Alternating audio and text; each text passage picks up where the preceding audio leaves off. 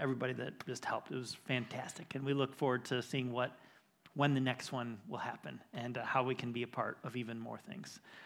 So we're, we're diving into God's Word this weekend. And uh, I want to start this way by thinking about some of the greatest rivalries of all time. So, like if we go kind of into uh, TV world or movie world, you know, of course, I mean, an all time rivalry, right? Tom and Jerry.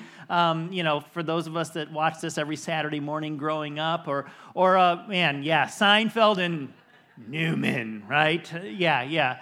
Uh, yeah, so, so, so, many, so many rivalries in the TV world. Or, oh, yeah, of course, Jim and Dwight, right? Um, just always like back and forth at each other, right? Just these ongoing rivalries. Or step into the, the world of sports, right? Oh, yeah, Tonya Harding and Nancy Kerrigan. Oh, uh, horrible, horrible rivalries, right? I mean, going to crazy extremes to take the other out. Or Larry Bird and Magic Johnson, like that's a, a rivalry of, of, of all time. Or you think about the, the Williams sister, Venus and Serena, and I mean, how many times have they gone head to head against one another? What a rivalry, a sister rivalry. And then, I mean, you can't mention, right? I mean, like rivalries, battles, wars, right? Without thinking about the Ohio State University and, yeah, that other place, right? U of M, right? But what if I, what if I told you that there is an even greater rivalry, a greater battle, a greater war that's going on that, that you won't see on the TV screens, that you won't see in a sports arena. It's a rivalry that's going on right inside of every single one of us. It's, it's the rivalry that the, the Bible describes as this ongoing battle between our flesh, like what we want, our selfish, often sinful nature, and the Spirit's desire, God's Spirit at work in us. And the Bible describes this as a battle, as a, as a war, as a, as a great and grand rivalry that's going on in the heart and life of every follower of Jesus.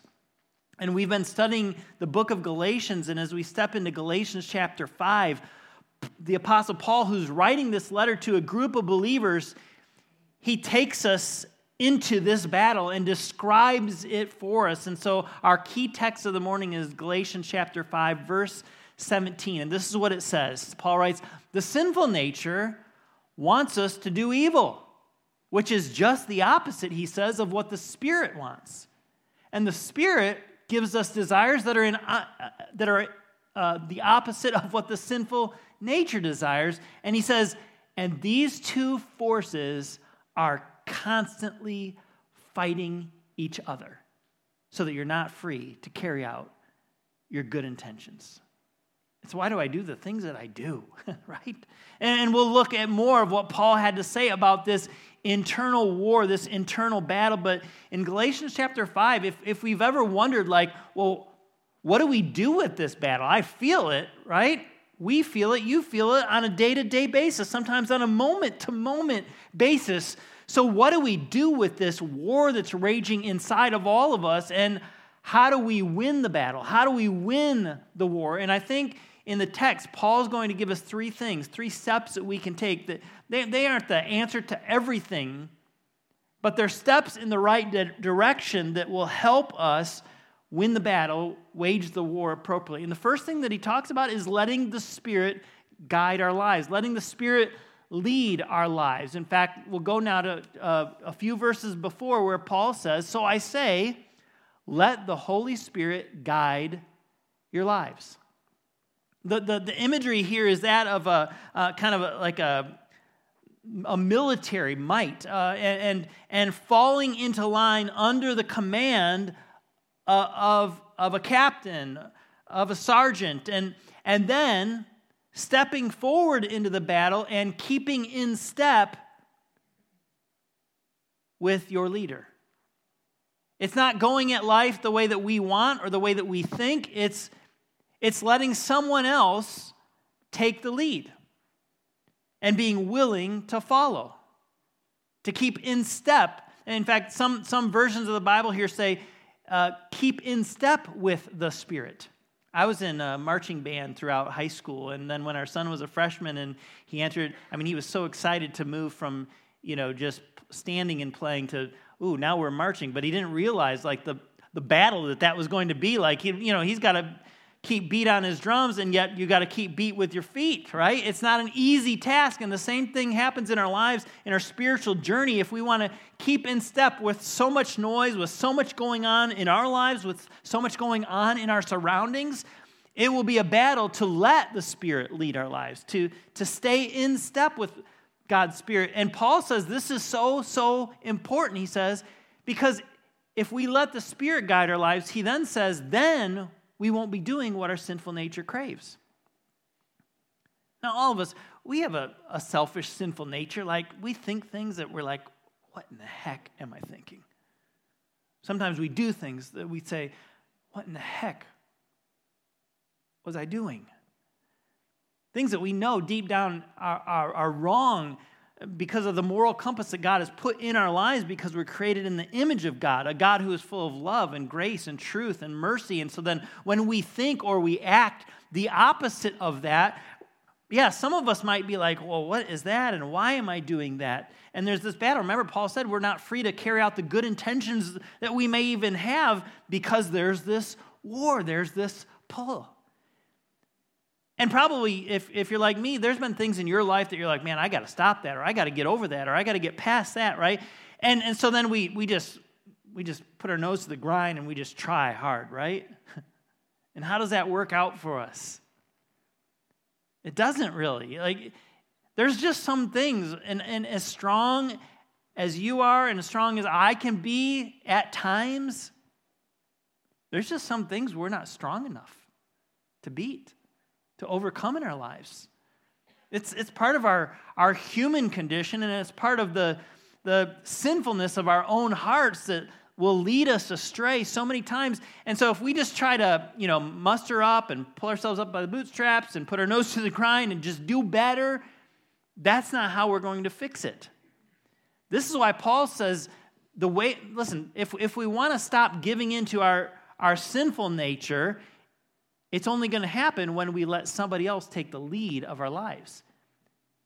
It's, it's, our life is like a vacuum, and we can't just get, try to get rid of the negative. Something's going to fill it. Something, it's, it's, it's our Bob Dylan song, right, from last weekend. You got to serve somebody, right? You, you got to follow somebody. All of us do. The question is, who are we going to follow? Who are we going, to take, let take the lead in our lives? And Paul says if, if we want to quit uh, giving into the wrong desires of our hearts and minds, it's going to mean letting the Spirit lead us, letting the Spirit guide us. Because the, the two can't coexist. The two can't happen at the same time. We can't, we can't please God and just please our own sinful nature at the same time right? Uh, we, we can't submit to the Spirit and gratify our sinful nature at the same time. We can't pray and look at pornography at the same time. We can't love others and then rage with anger at the very same time. Not at the same time, maybe at different times, but not at the same time. And so the question is always well, what are we doing in this very moment?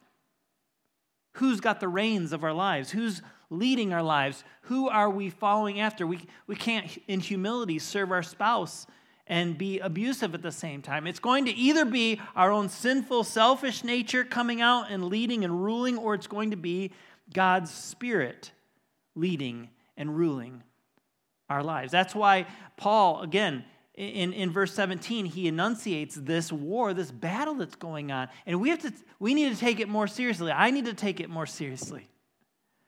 Paul says our sinful nature wants to do evil, which is the exact opposite of what the Spirit wants. And, and vice versa. And then again, he alludes to this war. Again, it's constantly fighting each other. So we, it's a fight, it's a rivalry, it's a battle. I remember uh, in eighth grade, I decided I was really, I mean, I was really small and puny. Um, I, I, was five foot tall and I weighed 85 pounds, eighth grader. And uh, I mean, so I was not built for, for football or for basketball. And then I found out that in wrestling, you go up against guys that are your same size. I'm like, now that's the sport for me. I'm pretty scrappy, you know? And so, eighth grade, I decided, of course, I didn't realize like all these kids had been in Pee Wee wrestling since they were like five years, three years old, I swear. Like they knew everything. So, as an eighth grader, I was a complete novice. But I was 85 pounds, and that was, that was working to my advantage because there, honestly, there weren't a lot of 85 pounders to even go up against. I, will talk about that later, but, but uh, there was one guy, his name was Scotty Mabry, and Scotty had been in he had been in wrestling all his life. You know, his dad was like a coach and always there. And, you know, and and and and Scotty and I, we were the same weight. I'm like, man.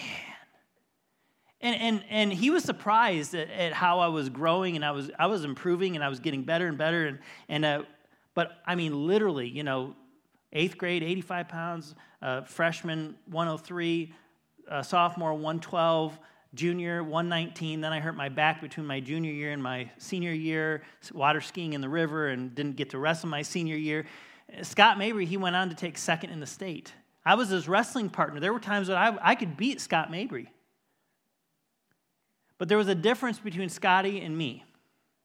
When i went out to the mat you know i was out there i wanted i mean of course i wanted to win. It's not like i went out there going I'm just going to tank here. I remember one time, one time our, my, my, our varsity coach, I was a freshman, I was, at, I was at 103, but I really only weighed about 98 still. And uh, the, our 119 pounder got the flu. And my coach, Coach Bittenbender, he just retired like literally last year. He's, he's like a hero in, up in that state up north. And, uh, and Coach Bittenbender comes over to me and goes, Nielsen, I'm putting you in at 119. I'm like, what? He's like, yep. And then he goes, Nielsen, just try to stay off your back, okay? I'm like, thanks for the vote of confidence, you know? But there was a difference between Scotty Mabry and me. When, when, when I went out onto the mat, you know, I, I shook the hand. I'm like, okay, I'm, i want to win. I want to wrestle. I want to do well. You know, but I'd be out there and like the guy would get a really good move and I'd be like, oh, that was a good one. I'm like out there encouraging my opponent. And I just kind of went into it like it's a sport and it's fun and it's for game. Scotty Mabry, he went out to kill, to destroy, to pulverize. And it's what made him a great wrestler, and it made me a decent wrestler. And the truth of the matter is, in this rivalry that's going on in, in our souls, we can't go out into this battle nonchalantly. And, and that's what happens sometimes. We're facing our own stuff, our situations, our temptation, and it's like, oh, it's fine. It's not that big of a right. It's not, it's not that big of a deal. Saying that, doing that, thinking that. Uh, it's not hurting anyone right or or or we just we we start comparing well at least i'm not doing right and yet, Paul's describing this as an all out war. And if we go into it with complacency or just comfort, you guys, we're, we are going to get taken down. And we're going to get hurt. And we're going to get off course. That's why Paul describes it as a battle. In fact, he describes it again in, in another one of his letters to the Romans. Uh, here's what he says. He's, he says, and I know that nothing good lives in me. I mean, and, I mean, Paul was like this spiritual giant. And yet here he's like opening up his heart and giving us a window into the, the real war that he was facing as well. He says, Nothing good lives in me. He says, in my sinful nature, that is. He says, I want to do what is right, but I can't do what, uh, but I can't. I want to do what is good, but I don't. I don't want to do what is wrong, but I, I do it anyway. But if I do what I don't want to do, I'm not really the one doing it. It's the sin living in me that does it. And I've discovered this principle at life, he says. He says that when I want to do what is right, inevitably, I end up doing what is wrong.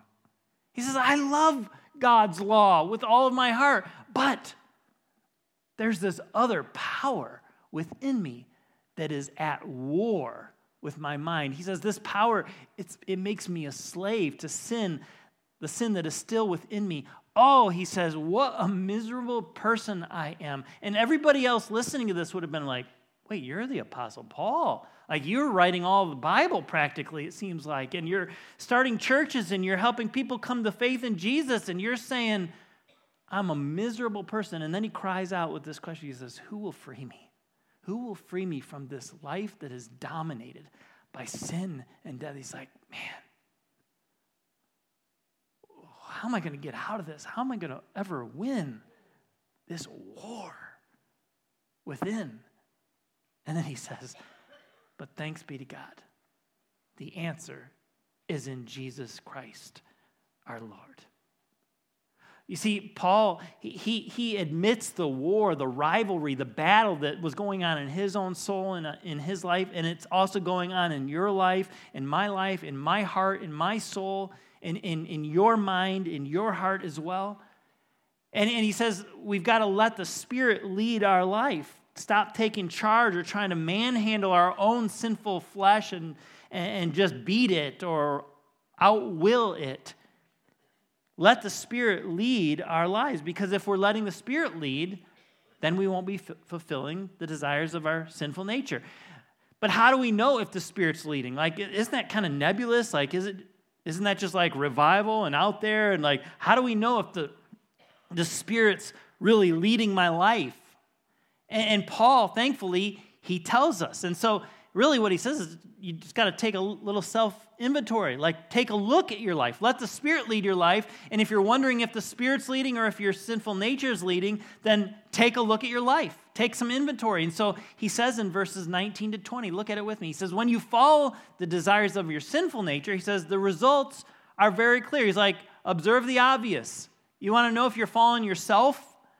Here's what it looks like. And then he, he starts the list sexual immorality and impurity and lustful pleasures and idolatry and sorcery and hostility and quarreling and jealousy and outbursts of anger and selfish ambition and dissension and division and envy and drunkenness and parties and other sins like these. Like, it's not even an exhaustive list. He's like, oh, and there's even more, right? So, so if you didn't see yours on the list, you know, it's, it's there. But Paul says if you want to know if the Spirit's leading your life or if the sinful nature is leading your life, just take a look at your life. And, and so I can look at that and I can go, okay, well, anytime that I'm filled with lustful pleasure, that's not the Spirit leading my life. Uh, anytime that um, I'm envying somebody else, that's not the Spirit leading my life. That's just my, my own sinful nature just wanting and wanting more. Uh, anytime that uh, there's selfish ambition, like, I, I just want to get ahead. I want people to notice, like, that that's not the Spirit leading my life. All of these things. And he, so he says, if you want to know if what's leading, who's in charge, just look at the evidence. And some of the evidence, you know, it's not like way, it's not always right out there. It's, it's definitely, it's not out there on Sunday morning, right? I mean, it's underneath the surface, it's buried a little bit. We can get away with it for, you know, for a little while or with certain crowds, but it's there. And it's winning. And, and, and then Paul goes on, he says, Let me tell you again, as I have before, anyone living that sort of life will not inherit the kingdom of God. Whoa, now he gives like a strong, strong warning. And then, like, I'm looking at the list, and you're looking at the list, and I'm like, Oh, shoot, I'm dead meat. Now, what's important to understand is Paul's, he's not trying to undermine like assurance of our salvation. In fact, Paul, other writers of scripture elsewhere say, I want you to know Jesus and know the Father and, and, and have an assurance of faith. But what he is trying to do, he's trying to wipe out and eradicate complacency. Because the truth of the matter is, so many of us, we've gotten so comfortable with some of our habits and ideologies and things that are leading us astray. And, and Paul is warning them, and he's warning them with some of the strongest of words. But, but remember, that's the list of when the when our selfish nature is kind of taking the lead. And that's not the, the list that I want us to concentrate on. Because Paul says, take a look at your life, and if you want to know if the Spirit's leading, here's the things that we'll start to see. Here's the things that are showing that are going to show up when the Spirit is leading our lives. And in fact, he says the Holy Spirit produces this kind of fruit in our lives. And it's interesting, he doesn't give, like, he says fruit, and fruit is singular, and yet he goes on with a list, which is to imply that the fruit is, it's like there's different kinds, but it's all one and the same. It's not like, oh, I'm doing pretty good with this one, so I just need to work harder on this one. No, these are the things that when the Spirit is leading our life, all of these things are going to be growing and increasing and generating. And so he gives the list, and I want us to think about them. He says, The fruit of the Spirit is love. And this means, I mean, this is spiritual, supernatural love. It's to love another with no strings attached. It means that we might gain nothing in return, that it's often undeserved love that we're giving to another person. That's the kind of love that the Spirit produces in our life when we're following God's Spirit. And joy, joy, it's a delight in God for who He is. True joy is never. Uh, Tim Keller helped us with some of these definitions, and he's, his, his mind is so brilliant, and yet his heart is so big and real. He says true joy is never based on our circumstances. That we can have joy in the midst of the deepest and hardest of trials. So many of you have been asking um, about how Carter's doing, and we have been in one of the trials of our life, and you know that. And so many of you have been praying, and I've been had to be away again for a couple weeks, um, and we were down at Nationwide Children's Hospital, and uh, I want I want you to know today I have some joy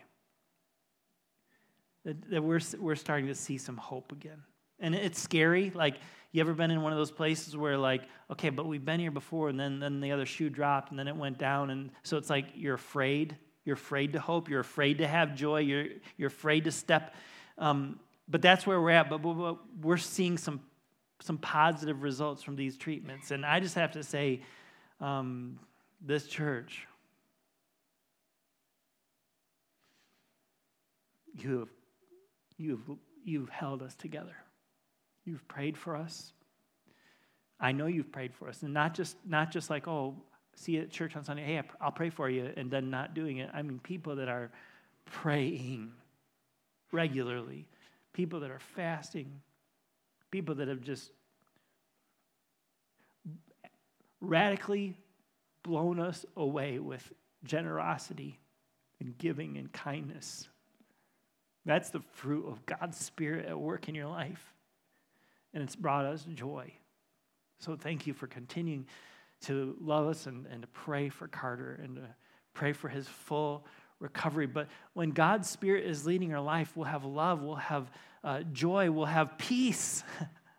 Don't we need that? A confidence and rest in God's control, not our own. Boy, for so long I was trying to control it, and I'm still tempted to try to control it until you realize you're out of control. You, there's no point in trying because it's too big. But we can still have peace because we know that ultimately God's still in control. And patience, Paul says, the fruit of God's Spirit, when His Spirit is leading our lives, we'll have patience, the ability to face trouble without blowing up or striking out. See, this is like patience beyond the patience, the human patience that you and I can have, like for a little while. I always say anybody can be patient for a little bit, right? Uh, he says uh, the fruit of God's Spirit is kindness. If we want to know if the Spirit's leading our life, it means that kindness is going to show up time and time again, uh, a, a serving of others in a way that it can make us sometimes feel more vulnerable. It's a rejoicing in another person's joy instead of instead of, you know, when, when, when the self is leading, we envy the successes and the joys of other people. But when the Spirit's leading in our lives, then we rejoice with those who are rejoicing. When we see somebody win, when we see somebody get a raise, when we see somebody get to go on vacation, we're like, that's awesome. I love it. It brings me joy to see them experiencing joy and, and kindness, serving others in that way. Goodness, the fruit of God's Spirit, Paul says, is goodness, integrity, being the same person in every situation, not phony, not hypocritical. And so, if we find ourselves, even when nobody else knows uh, that they're being fooled, but when deep down inside we know that we're fooling them, that's not the Spirit leading our lives. That's ourself leading our life. And the war is being lost. And he says, faithfulness. Faithfulness is a fruit of God's Spirit. That's loyalty, being true to our word, a, a friend who's a good friend in good times and in bad times, right? That's how we know that the Spirit's leading our life, guiding us, producing fruitfulness in our life. And gentleness, the opposite of being self absorbed or superior. I meet so many Christians who are such jerks. Sorry to say it out loud. I'm not talking about you. I'm, it's, you know, it's one of the other campuses, you know. But man, where's the gentleness of Jesus? Like when you see Jesus,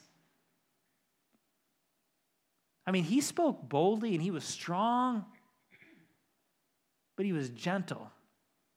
If we're being led by the Spirit, we're not going to be lashing out, we're not going to be coming down. It doesn't mean that we won't say some things, but, but the way that we say them and the, the heartbeat with which we convey them will mean something to the person because they see that how deeply we care, how much we're hurting for what's happening in their life. And there's a gentleness about our life and self control. Paul says the fruit of the Spirit is self control, the ability to pursue the important over the urgent, rather than to be impulsive and uncontrolled. If we want to know uh, who's winning the battle, the rivalry that's so much bigger than what's on TV or the game, we only have to take time to look at our life and healthy fruit, it comes from deep roots, right?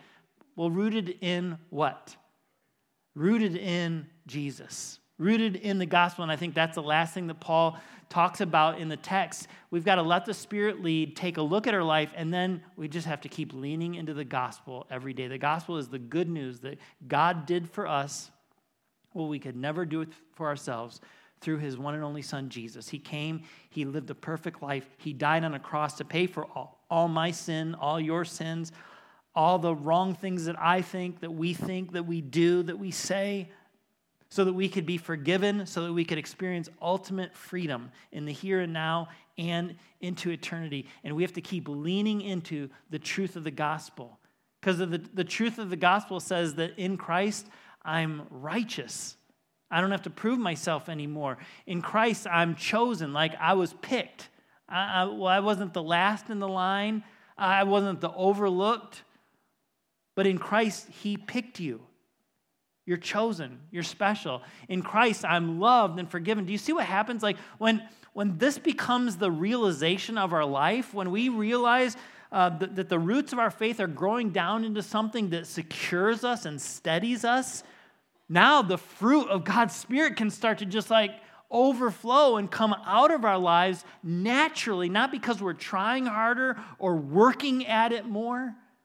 And in Christ, I'm an overcomer. That no matter what I'm facing, no matter what you're facing, we will overcome. We will win the battle. We will beat the rival, right?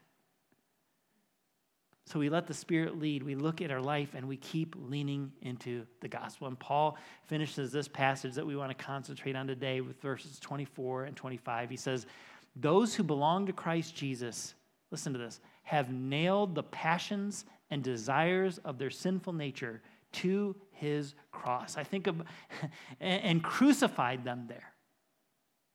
You see, guys, this is, this is not a nonchalant arm wrestling match. This is an all out war and battle. This is not Todd Nielsen walking out onto the mat going, hey man, hope it goes well. This is Scotty Mabry coming out to the mat going, you're dead. you're dead. I'm going to I'm going to kill you. I'm going to pulverize you. I'm going to pin you to the mat, and you're not going to get back up. And the amazing news of the gospel see, this is what happened to me a little 85 pounder, eighth grader. Uh, some of the matches, I just walk out to the middle of the, of the ring, and the referee in his black and white striped shirt, he just grabbed my hand and he just put it up. Because there was nobody there to wrestle me. there was no 85 pounders. And here's the thing you guys, the enemy that is against you, he has already been defeated.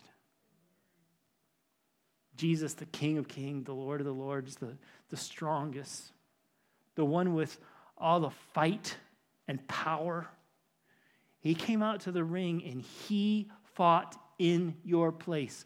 So that when you're in Jesus, you just walk out to the middle of the ring and let the referee say, He wins, she wins, because they're with Jesus.